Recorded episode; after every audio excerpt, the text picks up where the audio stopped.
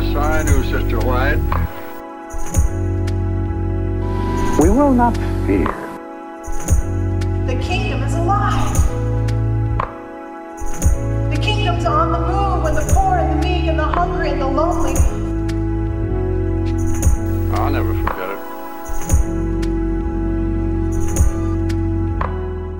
Welcome to Adventist Voices Spectrum's podcast. I'm Alexander Carpenter, and I'm honored to be joined by Dr. Jonathan Butler. Thanks for talking with us today. Glad to do it. So, I have read uh, some of your writing uh, in the upcoming issue of Spectrum's printed journal, and it's about a discovery you made of a Malcolm Bull article from 1988. It's in the French journal uh, Archives Sciences uh, Sociales de Religion. Uh, and the title of the butchering the French there. The title is uh, Eschatology and Manners in Seventh day Adventism. How did you find this article from 1988? Well, I uh, I'd been to a conference. Well, not been to it. I had zoomed a conference in Friedenau, and got to know Rolf Poehler. I, I knew him uh, from a distance, but he's a he's a historical theologian, and he's just written this book called Dynamic Truth. And so I was reading. It's a very good book, by the way, uh, talking about the changes in Adventist doctrine over the years, and um, and I was reading along. I was about halfway through the book, and every page is about half footnotes and half text. And I look down and I see in one of the notes the Malcolm Bull article on, uh, on eschatology and manners. The title itself, uh, juxtaposing eschatology and manners, really caught my attention. The French journal did as well. And, and the year, because 1988 was the year before he published uh, Seeking a Sanctuary, the first edition of it. it. Another edition came out in 2007. And I said, My God, I, I've got to uh, read this.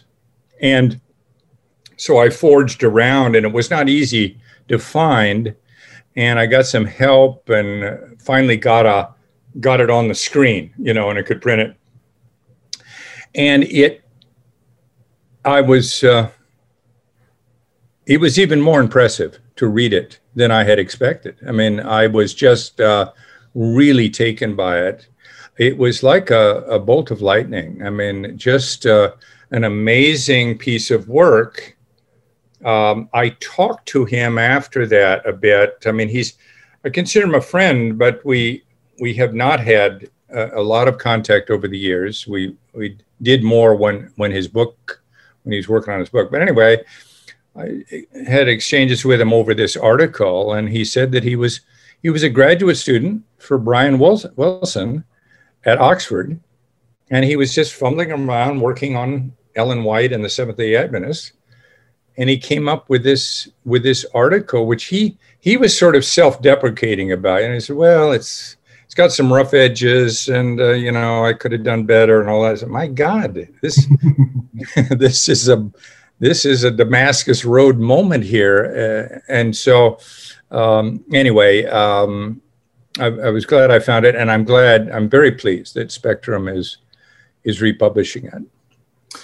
So I am really glad about that as well. It's fun to read Malcolm Bull thinking about uh, Adventism, and you can see um, the early foundation for his later work, uh, thinking about culture, but also the themes uh, that Adventism explores as well issues of eschatology um, and the millennium and heaven, and of course, Ellen White.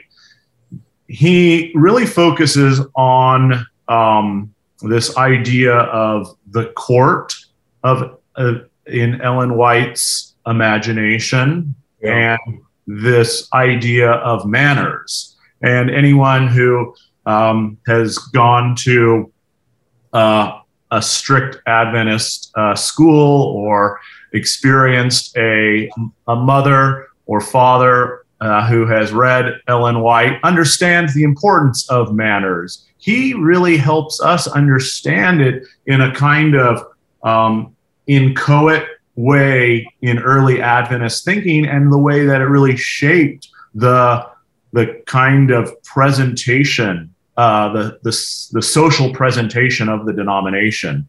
Uh, what caught your attention? Well, I think, uh, you know, I've done a lot of thinking about Ellen White as a Victorian woman. Mm-hmm. And it's very obvious that when she's looking through the window into heaven uh, by way of her first vision, that she's seeing, in effect, a Victorian world. I mean, you're sitting there, well mannered, you, you know just where to put your fork and where to put your spoon and knife and you've got angels near you who enjoy your company. You're, you're just very respectable and neat and, and orderly. And um, I mean, it, it's not unusual for someone's own culture to affect how they see not only this life, but the afterlife. And so to me, that was uh, really remarkable. I mean, I I've read the first vision. I mean, I, I feel like I can recite it, but I can't. But, you know, I've read it many times. And I've read Adventist Home through and know it quite well. My mother made sure of that. And yet, through through Bull's eyes, it was like I was seeing it for the first time. I mean, he was pointing out things to me in the first vision in an Adventist home that I was I was surprised that they were even there. And it was that cultural thing you're talking about that you were looking at it through this prism of, of Ellen White's culture that she wanted us to be. I mean, let me put it put it bluntly, and I'm not putting it the same way as, as Malcolm Bull does, but she wanted us to be Victorian in this world and Victorian in the next world. Yeah. Um, and you know, there's a lot of people that beat up on Ellen White, but she was a Victorian woman. She was like our great great grandmother. Obviously, she came from a different time, mm-hmm. but you know, you you could just sense sitting at a dinner table with her that she would be a little different than your sibling, right, or your uh, even your spouse or something. I mean, you know, this was a woman from a different time, but wanted us sort of to have our P's and Q's in order. And it wasn't just so that we were sort of respectable citizens here on earth, um, but it was because we had a space to fill in heaven.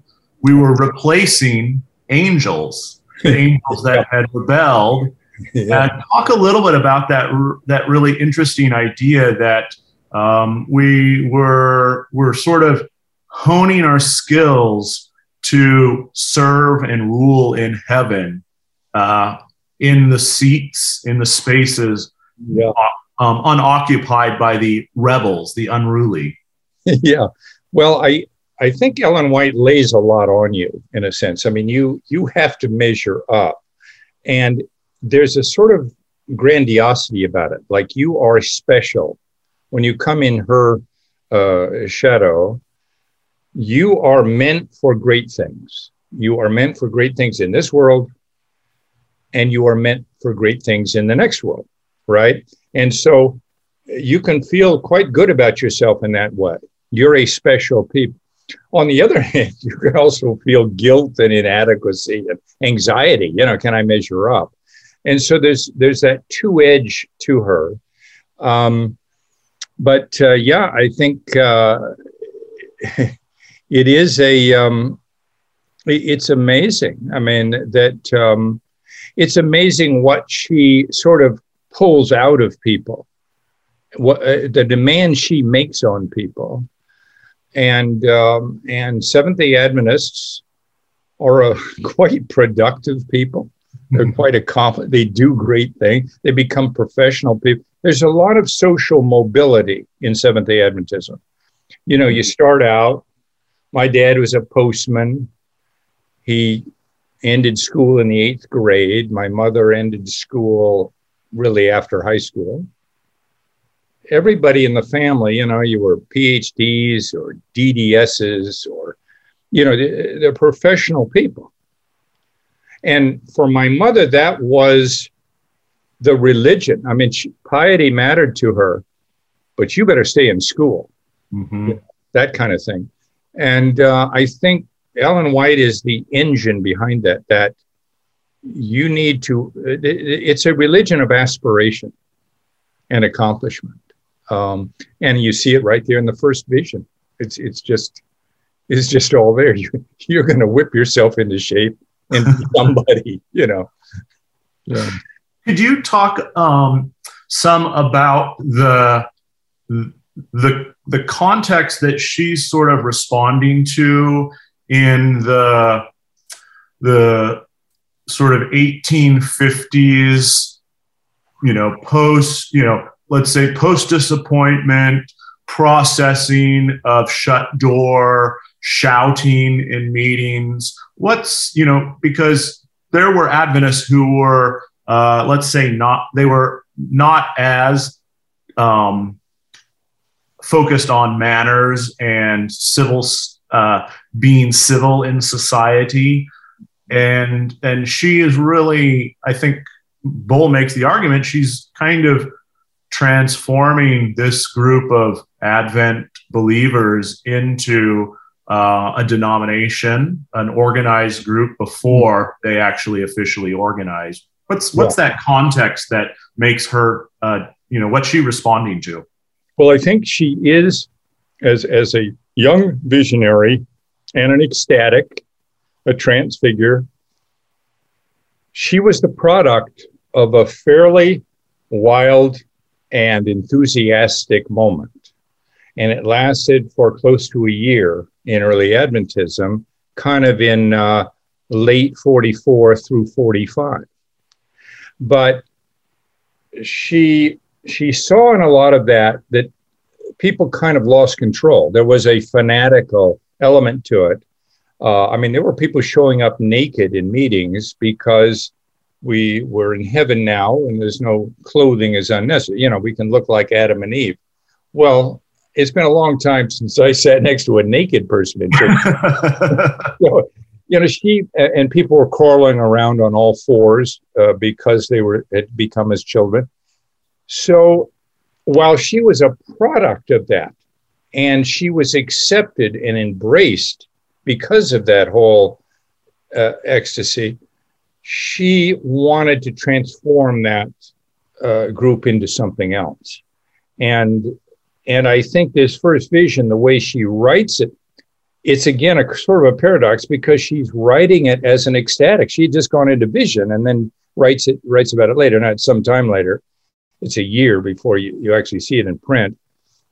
But it becomes a polemic against those kind of people. She's saying yeah. heaven is not going to look like things looked in the seventh month movement of Millerism. Heaven's going to look a lot more uh, sedate. And so I think she's she's delivering a message. Now, one thing it does then, and I think Bull sees this, is that it says I'm your visionary, but not every third woman in the congregation is going to be your visionary. We're not going to have a bunch of people shouting and, and yelling. I'm your gal, but not a lot of other uh, people. And, you know, so I think it was a way of, like you're, you're asking in your question, really, it was a way of imposing order and regularity on the movement out of which you can build something that is durable. You can you can organize. You can have a budget. You can pay ministers. You can't do that if people are rolling around on the ground, you know. Yeah. I don't remember if it's you making this point, Malcolm Bull, or some of the other respondents, but uh, she's kind of climbing up into this seat of power and then pulling up the ladder behind her and, yeah. yes. and clothing that off, which is um, which is a, a an interesting tactical move, but it also um, changes the the nature of the denomination, uh, the emerging denomination, let's say, and um, you start to see her um, imposing these sort of um, expectations on people in her uh, writings, calling people out mm-hmm. for not exhibiting sort of heavenly mannerisms. Mm-hmm.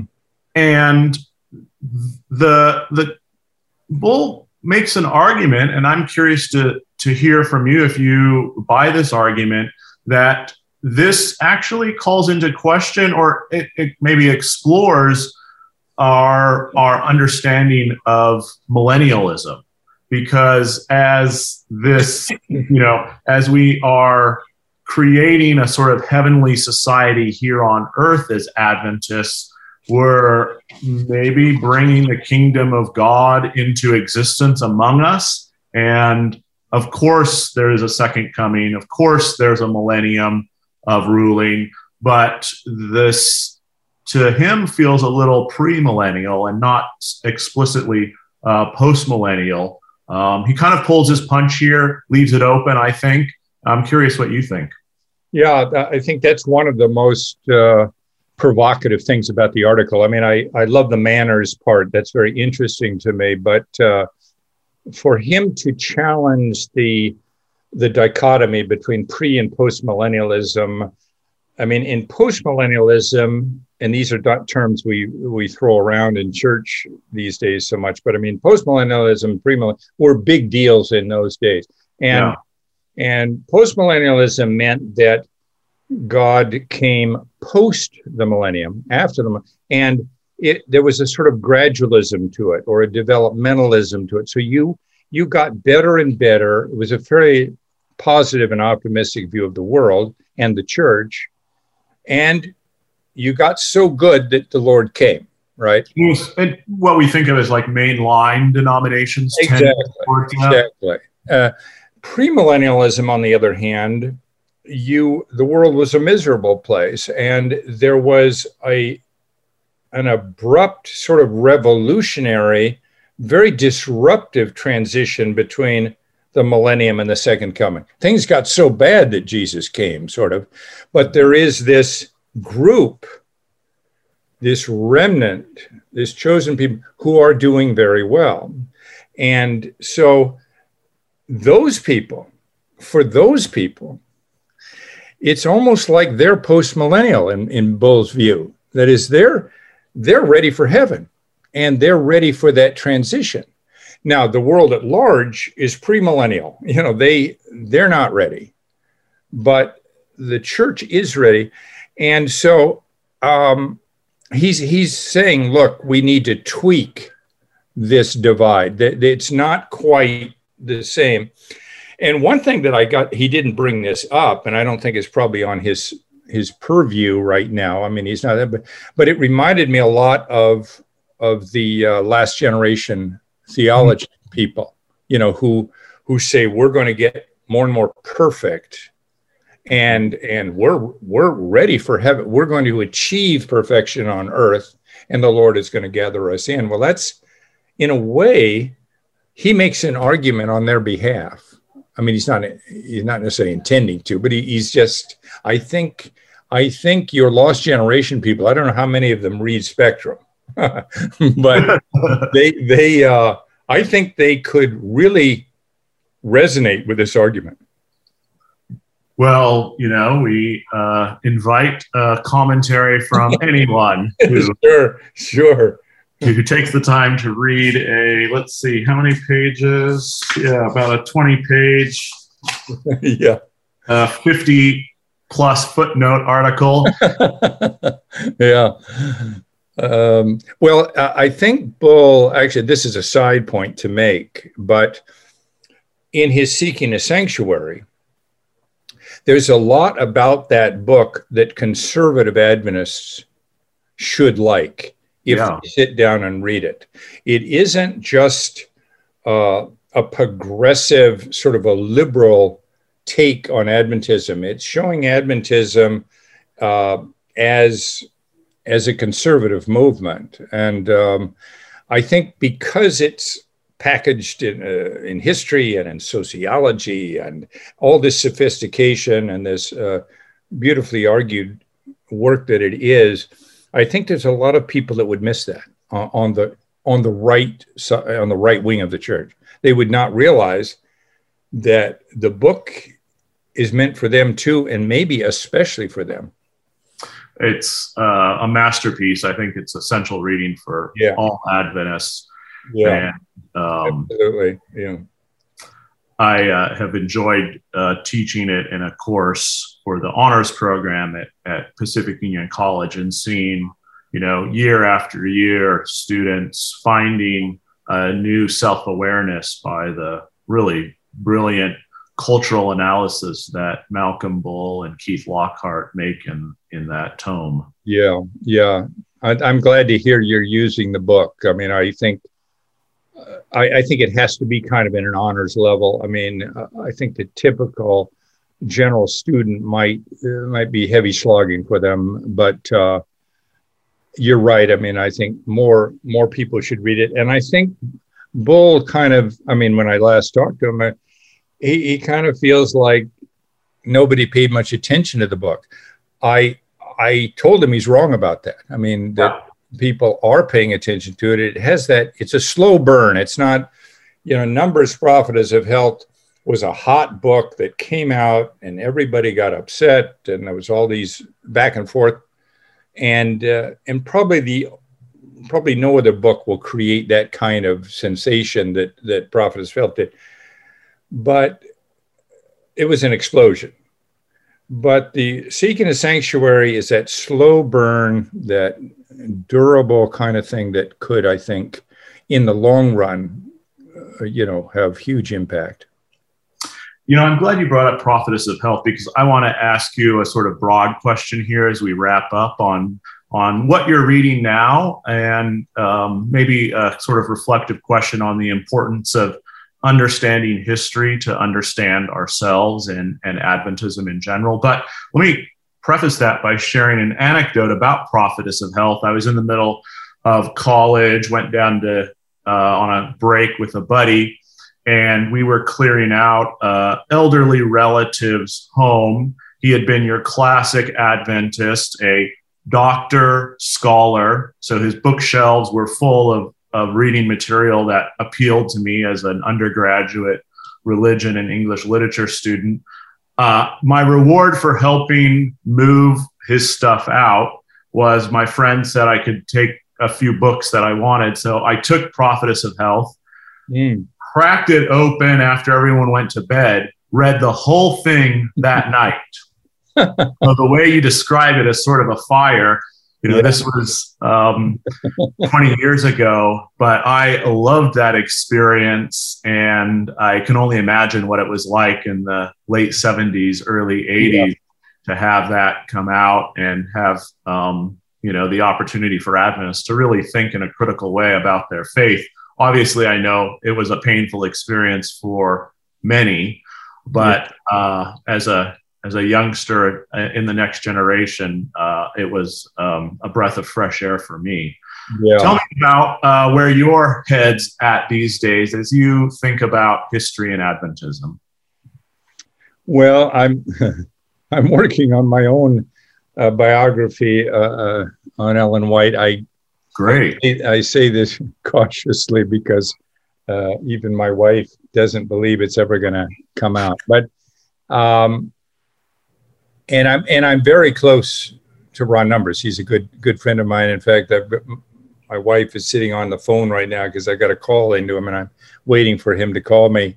I'm gonna I'm going back to Chicago and and should see him. Great.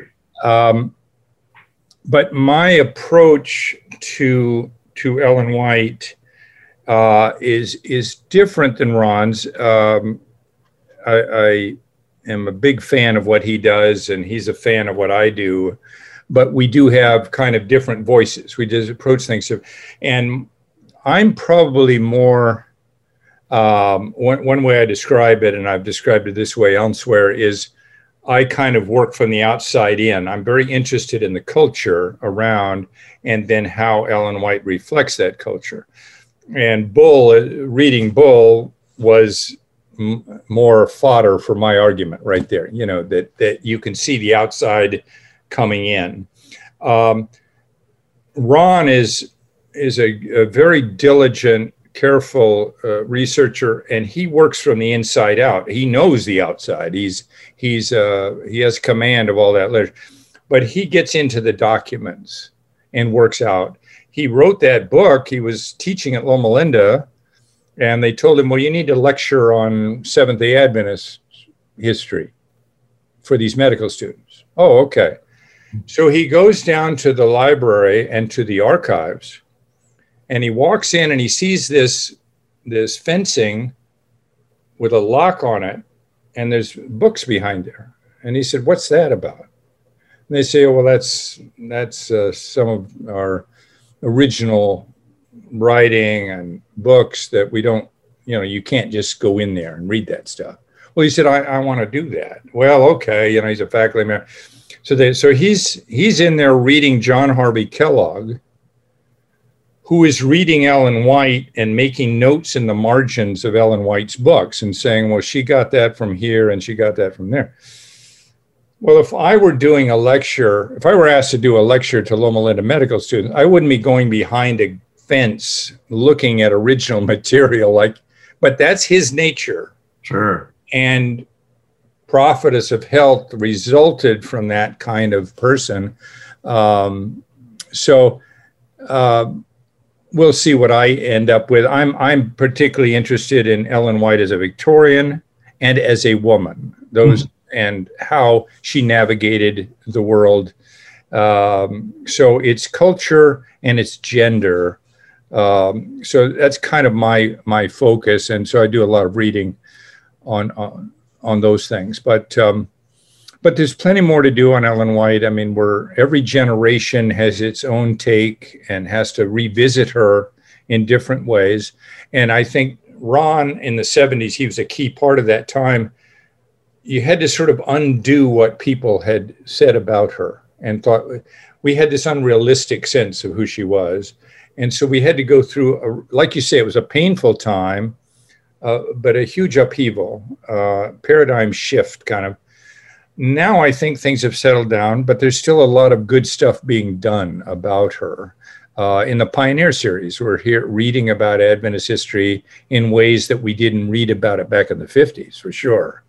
You know, so uh, Gil Valentine is a who's in, you know, one of the respondents to Bull you know his his biography of J.N. Andrews. You learn about an Ellen White in there that probably uh, is is a human being in a way you you may not have known, and so that that's important stuff. But uh, we'll see what uh, what comes of all this. But I think that there's still a lot of interest in Ellen White, and there's a lot of interest in her outside the church yeah historians that are starting to get interested in her and that's all going to bode well i think for understanding her well i look forward to uh, reading um, your forthcoming book on her i think talking about uh, victorian culture and gender is uh, i think actually very contemporary and i, yeah. I think it'll be a yeah. really helpful contribution to our uh, ongoing relationship with her yeah. Yeah, well, I ho- I don't think it'll keep you up all night, but it might keep you up till midnight, and then you'll finish it the next day. You know. Okay. well, when I do that, I'd like to have you come back on and have a conversation about uh, the book or anything else that you're uh, discovering in your research. Absolutely. Well, thanks so much, Dr. Butler, for talking with me today, and I am um, looking forward to hearing from folks who read this uh, article as well. All right. Well, thanks so much. All right. Thank you so much. Bye bye. Yes, I knew Sister White. We will not fear. The kingdom is alive. The kingdom's on the move with the poor and the meek and the hungry and the lonely. I'll never forget it.